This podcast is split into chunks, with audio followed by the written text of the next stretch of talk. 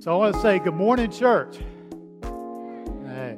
It is my uh, honor and, and privilege to have the opportunity to get to share God's word with you. Normally, if I am uh, preaching, it's at another church or I'm doing it for the military. So uh, it's nice to be able to, to, preach, and I'll have a training schedule wrapped around my preaching time. And uh, although uh, Pastor Robert reminded me not to get carried away, so uh, let me let me start my stopwatch here because he gave me some parameters to stay within. But uh, anyway, hopefully, uh, hopefully I will be able to do that. I it is my honor and privilege to be with my oikos this morning, and that's great. So we're going to be in Psalm 73 this morning. Psalm 73. And it's a, a psalm written by a man named Asaph. And uh, I think we're going to find that uh, the question that Asaph raises in this psalm and the problem that he's dealing with is something every one of us ask, every one of us have dealt with. And if you hadn't, just hang on. You live long enough, you're going to ask these same questions and have the same problem that he did. I call this sermon, Don't Get Stuck in a Rut. And Asaph finds himself in a spiritual rut. He finds himself in life in a place that he doesn't want to be. So while you're turning there, I want to uh, start off with a little back in the day story. Okay, back in the day story. Now, every time I've ever said that to my wife or my kids, their eyes roll into the back of their head, and I get the, yep, the same look I'm getting right now by my kids right there. Because I always used the back in the day story when they were all living at home and, and were growing up to to convey a message or show an example of maybe what not to do or maybe what to do. And uh, so, uh, but to me, a back in the day story is something to, uh, my perspective, that happened three weeks ago. Really and truly, the back in the day story I'm going to tell you is probably over 35 years ago or so. But uh, to me, it only seems like yesterday. So uh, I don't know what teenage young men like to do today. However, when I was coming up, we like to go and sit out all night and fish. And hopefully, a lot of them still like to do that today. I don't know. But, uh, but this time of year reminded me of that because we're the last day of April. And it's hard to believe we're already at the last day of April. So when I was growing up, May, the whole month of May, started spring training. And we didn't get out of school to the end of May. So we always planned this big little fishing trip right at the end of April going into May. And uh, so we would get together, and we had this place that we would go, and we had this place called the Forks. And it was an awesome place. It had this, this, this nice sized creek that ran into this big river, and we'd build a big fire, and we'd sit out, and we'd catfish all night, right? Channel cats. Anybody ever done that? You know, sit out, catfish? Oh, maybe not.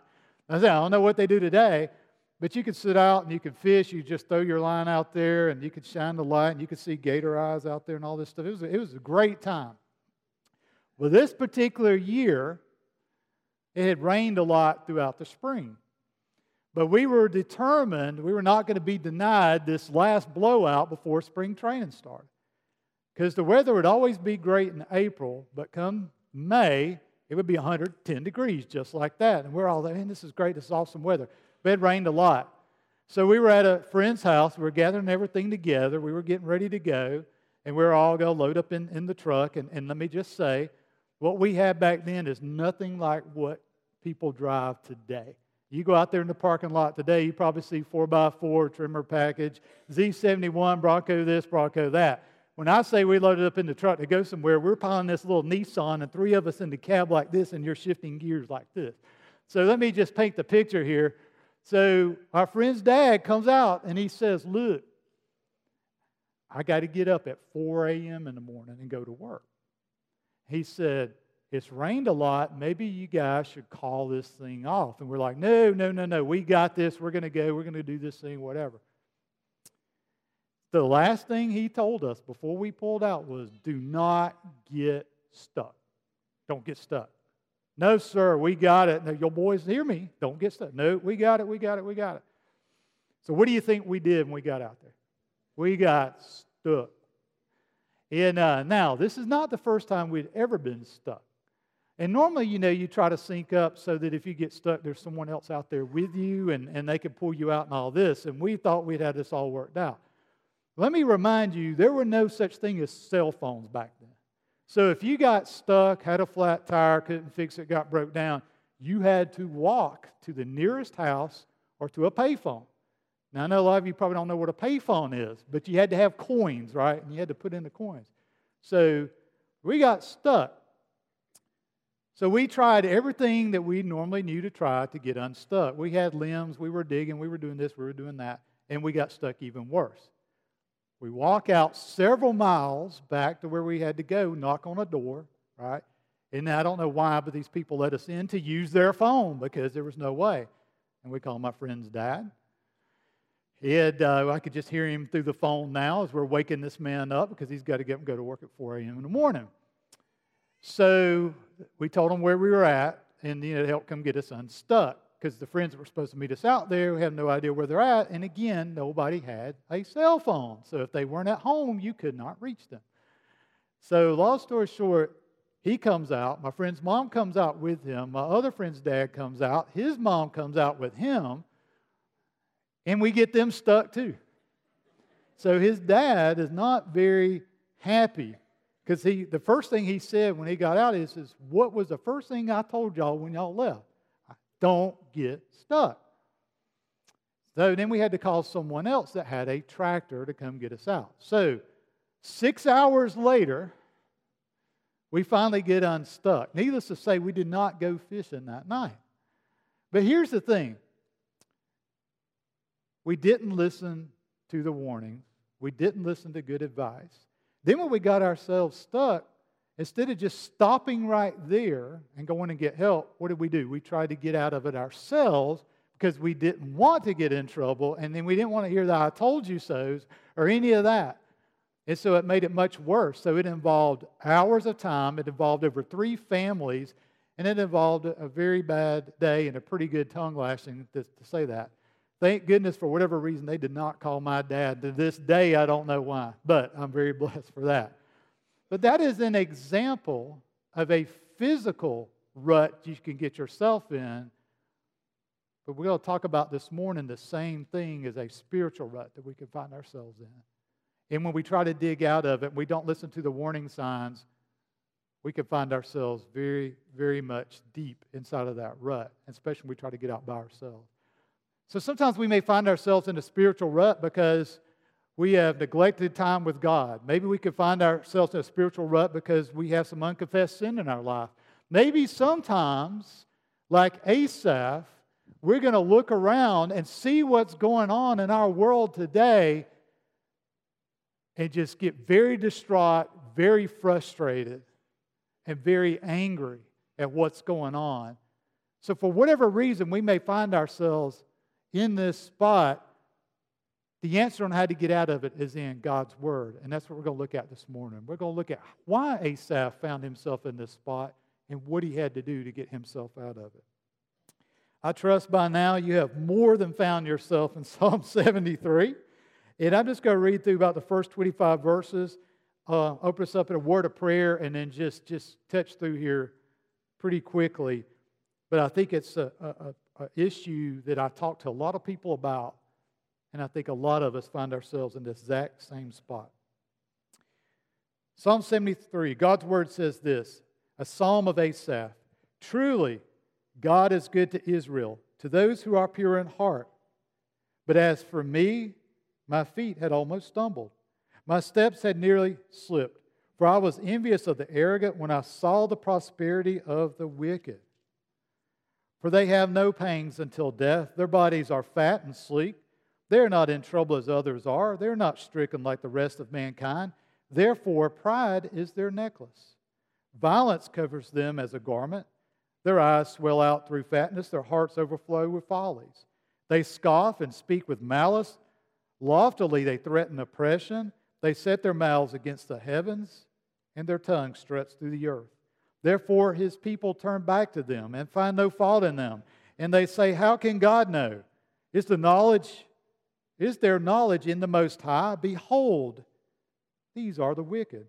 Always at ease, they increase in riches. All in vain have I kept my heart clean and washed my hands in innocence. For all the day long I've been stricken and rebuked every morning. If I had said, I will speak thus, I would have betrayed the generation of your children. But when I thought how to understand this, it seemed to me a wearisome task. Until I went to the sanctuary of God. Then I discerned their end. Truly, you set them in slippery places. You make them fall to ruin. How they are destroyed in a moment, swept away utterly by terrors, like a dream when one awakes. O oh Lord, when you rouse yourself, you despise them as phantoms. When my soul was embittered, when I was pricked in heart, I was brutish and ignorant. I was like a beast toward you. Nevertheless, I'm continually with you. You hold my right hand. You guide me with counsel, and afterward you will receive me to glory. Whom have I in heaven but you? And there is nothing on earth that I desire besides you. Let us pray. Father God, thank you, Lord, for this word. Father, thank you that you put examples in your word that we can look at today that when we're dealing with the exact same problems that those that we read about did, that we can look at your word and see, well, what is the fix? What is the remedy? How do we get out of this place when we find ourselves there? Lord, I just ask and pray that you'd open our hearts, open our minds to your word this morning, Lord, that we can apply that. Lord, I ask that you just move me out of the way and use me as your vessel. And Lord, I pray if there's one here today that does not know you, Lord God, through your Son, Jesus Christ, they would not leave here without that relationship they can have with you through your Son. Father, I ask the blessings on this time, and may it bring you honor and glory. And I ask these things in your name. In Jesus' name I pray. Amen. So when we look at Psalm 73 and we say, okay, this is a psalm of Asaph, who was Asaph? And if you uh, ever take the time to study about Asaph, uh, He's a pretty uh, interesting guy. And in verse 1 here, when you look at verse 1, it says this it says, He says, Truly God is good to Israel, to those who are pure in heart. So we learn a lot of things just from this first verse of who Asaph was. And, and we see that, that he was a sincere, God fearing man. He was orthodox, he was conservative. He knows truth. He knows that, that God has been good to, to Israel. At this time, uh, king David is the king of Israel at, at, this time. And if you go back and you, you study who Asaph was, Asaph had it going on. So Asaph was King David's worship leader. So he was a, a, godly man and, and, he, and he, had, he worked for the king, so he had a good job. He was in full time ministry. His job was to bring psalms and, and hymns and sing in the temple. So he had a, he had a good job. He, was, he came from the lineage of the Levites, from Levi. So he was born into the right family. He had this awesome full time ministry job. He knew God, he was serving God, but yet we see he has a problem. And so it doesn't matter that if we're serving God in full time ministry or, or not. as a Christian, we sometimes will find ourselves in a place we do not want to be spiritually speaking. We may find ourselves in a place of depression or, or spiritually just asking, you know, why God? How many of us in here have ever asked that question? Why am I going through this, God? Why did you allow this to happen? You know, why do you allow all this around me to go on and I see it every day and I can't make sense of it? Number one, the first thing we have to do, like Asaph, is we have to be honest with God yourself, and others. Be honest with God, yourself, and others. Because as you see in verse 2, what does he do? What does Asaph do? He says, But as for me, my feet had almost stumbled, my steps had nearly slipped. He recognizes that he is not where he needs to be, and we think that, hey, you know, if, if we're, we're the worship leader, where's Rick at? We, we don't ever have any problems, right? Where's he at? No, just because we're leading awesome worship doesn't mean that we don't deal with the same problems. And, and as a Christian, we're going to deal with these things. And, and, and that's what Asaph is saying here. I nearly slipped. I nearly wound up doing some things maybe I, I didn't want to do or shouldn't have done. the thing is, the first thing we got to do is recognize sometimes we have to be honest with God. We have to be honest with ourselves and to those around us because we like to put a good face on even when we're going through things. One of the things that they teach you at, at chaplain school when you're going through is they say this that chaplain, no matter how bad things get, you smile. You don't add to it. You don't say the negative things because if the chaplain's having a bad day, what do you think that's going to do to everybody else? And so yeah, they teach you, it's like, like, fake it. Fake it. When you need to talk to somebody, you wait till later and you find another chaplain or somebody else to talk to. But do not let the others see you being negative and grunt, you know, being disgruntled and going through because that's, you know, that's just the way it is. Sometimes we'd like to put a good face on. Maybe we feel like, hey, you know, we're, we're, we're doing the right thing by doing that. But actually, sometimes we're not. And the first thing we have to do is recognize that we got to be honest with God, yourself, and others.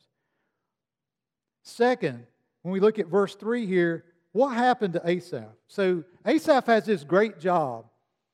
Man, he's, he's this worship leader. You know, he works for the best employer all. He worked for King David, right? And, and I don't know what happened. I don't know if he was riding his chariot around Jerusalem and he was looking at the marketplace and he was seeing stuff going on, looking around. But in verse 3, we start to get to the why he's having this problem. And in verse 3, he says, For I was envious of the arrogant when I saw prosperity of the wicked. Number two, don't take your eyes off of God. Don't take your eyes off of God. That's what he did. That's, that's what happened was he started looking at the world instead of God. He started looking at man instead of God he started looking at those around him and he said, Whoa, whoa, whoa, they're arrogant and, and they're wicked, but they're prospering. And, and I've been trying to do what's right and do all these things. And, and I'm looking around and he's like, I don't understand. You ever find yourself in that position? I don't understand.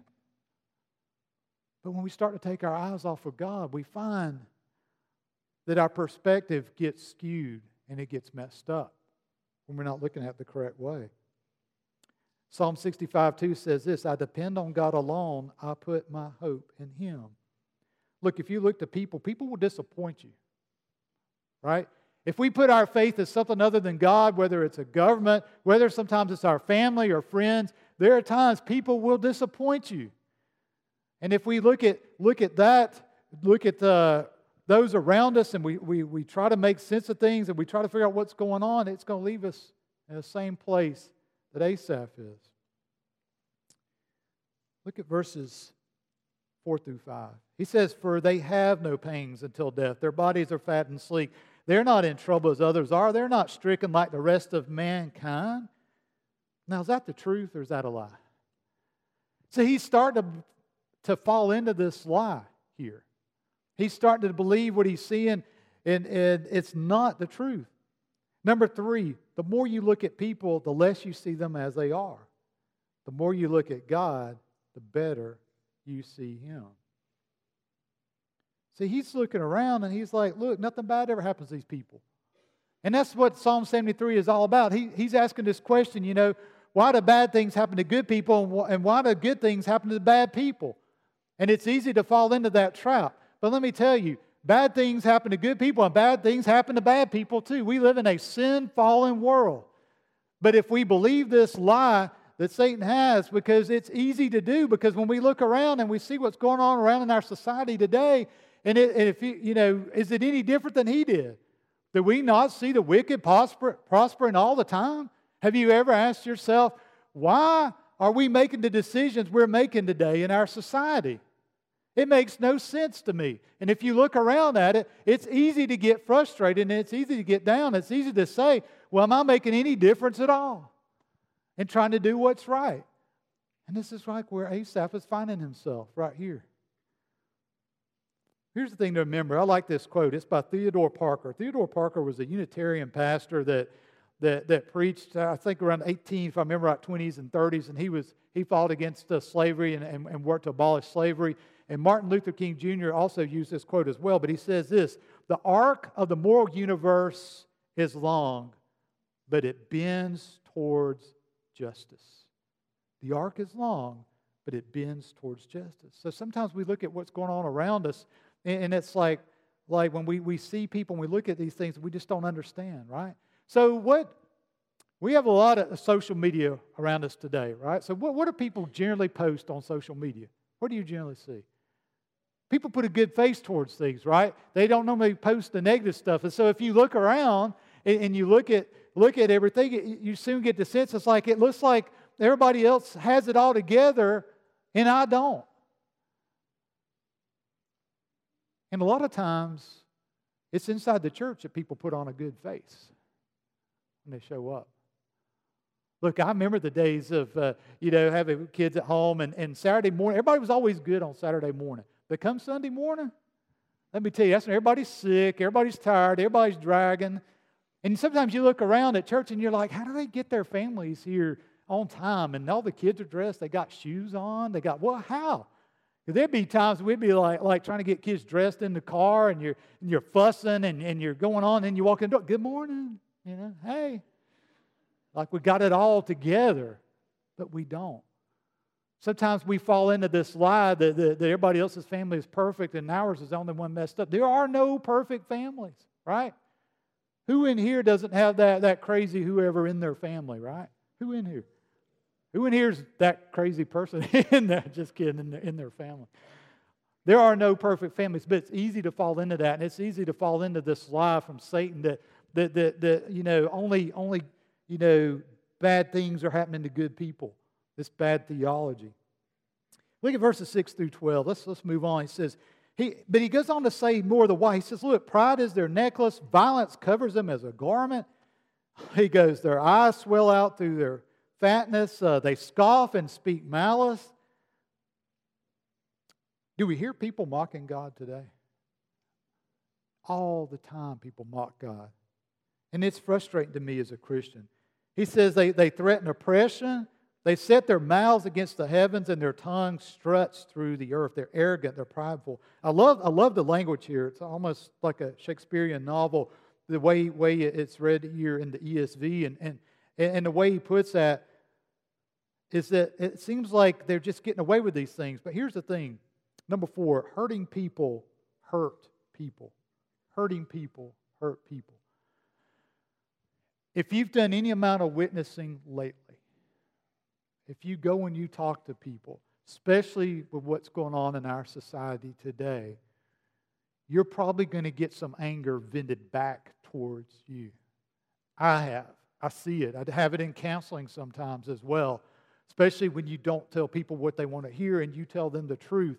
And if you see any of the things going on today, you're going to see anger and you're going to have language come out at you and you're going to wonder, what in the world is wrong with these people? But our job doesn't change. Our job is to still share the truth and share the gospel because when we see Facebook or we see all these things and these different lifestyles and all these people doing all these different things and you think they're happy, but really and truly they're not. They're lashing out because they're hurting and they're lost and they're sad and they need to know the truth and need to know the gospel of Jesus Christ. And sometimes when we're hurting, we may lash out too at people that's trying to help us.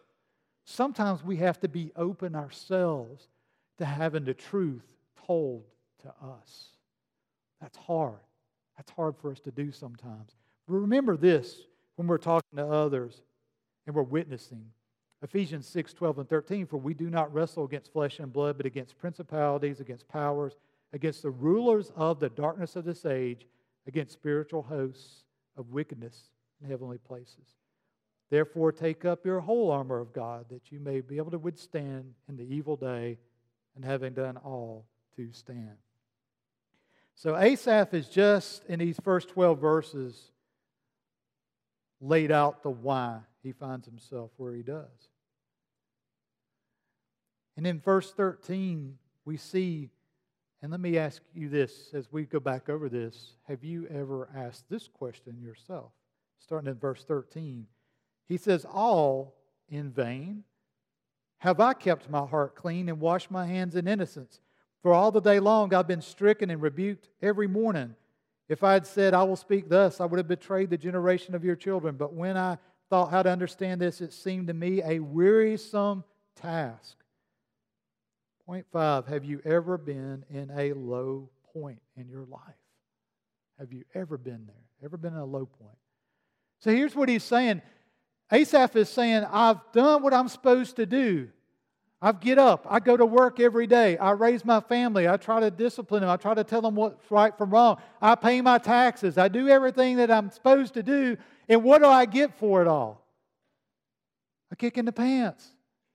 While everybody else seems to, to be skating around things and breaking the law and doing this and doing that, and they seem to get away with it all the time.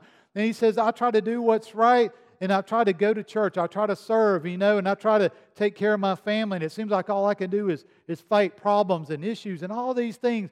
And he gets to the point that sometimes you're like, does it matter? Am I making any difference whatsoever?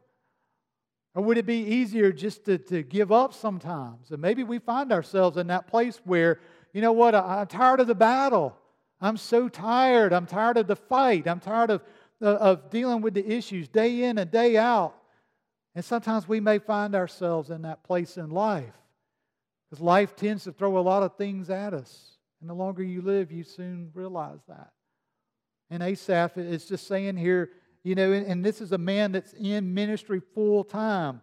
This is a man that's got the best, one of the probably best positions, the best jobs in Jerusalem, working for the king.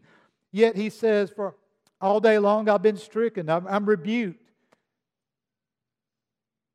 I can't understand what is going on. Have you ever found yourself there? Guess what? Now we're about to find out how to fix that. We're about to find out that God's Word has the answer to those things. It may not have the answer to your specific problem, but this is the pattern. The rest of these verses is the pattern. This is how we pull ourselves or work to get ourselves out of this rut that we can find ourselves in. He says this starting in verse 17 Until I went into the sanctuary of God, then I discerned their end. Let me stop there. So the last point is focus on God. Focus on God. How did he first get into the place he was at? He quit focusing on God. Maybe he quit having his quiet times. Maybe he quit going to church. Maybe he quit, quit praying. Maybe he, he quit serving because life throws a lot at you. Jesus, Jesus never promised that we wouldn't have problems. He just promised that he would be there, walk there with us through it, and get us through it.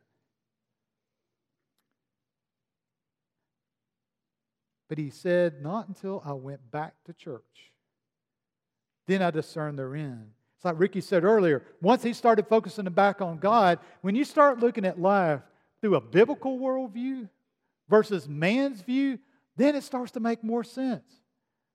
Then we start to see hey, wait a minute. You know what? God's got this. I may not be able to understand why we're making these crazy decisions we're making over here, or these decisions over here, or why we're trying to, to change what's been known forever and ever. But God's word says it's going to get that way. But God's in control, and God says, here's what's going to happen. And as soon as he starts focusing and going back to church, then he gets the right perspective. He says, wait a minute, God misses nothing. Truly, you set them on slippery places, you make them fall to ruin. How they are destroyed in a moment. He refocuses back on God. Then he starts to see life for the way things should be, and that's through this biblical worldview. But notice what's important here in verse 21, 22. He says, When my soul was embittered, when I was pricked in heart, I was brutish and ignorant. I was like a beast toward you. He confesses. He confesses. He refocuses back on God. And sometimes we think a confession is something that, you know, police lock you in a room and beat a confession out of you. Sometimes we think of people think of confession, they think of going and, and, and sitting with, uh, you know, talking to a priest through, you know, or something like that. Confession sometimes is when we admit what God already knows, but we have to say it out loud. We have to realize, you know what, Lord, I, I was ignorant. I acted brutish towards you. There's been times that I've been angry at God and I had to learn, I had to repent from that myself. I had to ask forgiveness. And does God know that know what's in my heart? Sure he does. But there's something about confession, about storytelling, that when we do that, when we speak it out loud, and that is what Asaph is doing here, he is admitting these things. And that's part of it is we got to refocus back on God, but sometimes we have to confess things. I have to claim 1 John 1 9 all the time, right? That He is faithful to forgive us if we will confess our sins to Him. Not for salvation purposes, but for relationship purposes. Because that sin sometimes creeps in and my walk is not as close to God as I would like it to be. And it's not because I've lost my salvation, but it is because I've let something come between me and Him in that relationship. And when I confess it, it cleanses it, it gets it out of there. Because, you know, God said, you know, if you draw near to me, I will draw near to you. But He's not going to force Himself on us. If we want to go way over here and get away, we can go way over here and get away from Him. Now, the consequences will be there. But He doesn't go anywhere. He's right here waiting for us to come back to Him. And notice how Asaph finishes this, finishes this up. After he turns back to God, after confession, we see the relationship he has restored back with God. Nevertheless, I'm continually with you. You hold my right hand. You guide me with your counsel. That relationship with God is restored. And he says he walks with him every day, and it's God's counsel, not man's counsel, but God's counsel that allows him to start seeing things back again clearly in the way they are. And not just in this life, but he also says, and afterward you will receive me into glory. Whom have I in heaven but you? And he is able to restore the relationship that he had when he goes back to focusing on God, goes back to church, when he confesses what's in his heart and he's able to restore that relationship. There's a quote here I wanted to end with by uh, John Newton. Most of y'all familiar with the writer of Amazing Grace, but he said this. John Newton said, Sometimes I compare the troubles which we have to undergo in the course of a year to a great bundle of sticks, he says, far too large to lift, but God does not require us to carry the whole bundle all at once. He mercifully unties the bundle and gives us one stick that we're to carry today, and then another that we're to carry tomorrow, and so on. We might easily manage it, he says, if we would take only the burden appointed for each new day. But we choose to increase our troubles by carrying yesterday's sticks over again today and by adding tomorrow's burden to our load before we're required to bear it. A lot of times we find ourselves in the places because we just keep yesterday's burdens we hold on to. We try to do today's burdens and we already start thinking about tomorrow's burdens too. God doesn't require that of us. He requires us to walk daily with Him. And when we do that, it helps us keep our perspective. But here's the thing before you could tap into any of this, you have to have that relationship right. Otherwise, these, they're awful hard and awful difficult. And the only way to get this right, the only way to, to tap into this thing we call the body of Christ, the church, it's a living, breathing, ministering body. And it's awesome because I don't know where I would be without my oikos or my church today. There's no telling. But it's only through Jesus Christ are you able to enter into that church, this thing called the church. And it's only through that are you able to make sense of this life. Without it, who knows? It's everybody's opinion. It's a free for all. There has to be something above man that says what's right and wrong. Otherwise, it's your opinion, your opinion, my opinion. We all have opinions. But it's God that says what's right and wrong. It's God that says this is how things work. I'll leave you with this scripture. Romans 10 9. If you declare with your mouth Jesus is Lord and believe in your heart that God raised him from the dead, you will be saved. Father, thank you for this time. Lord, thank you for your word that you give us to guide us and direct us. Lord, I pray for the rest of worship, Lord, that you're honored and glorified. I ask these things in your name. In Jesus' name I pray. Amen.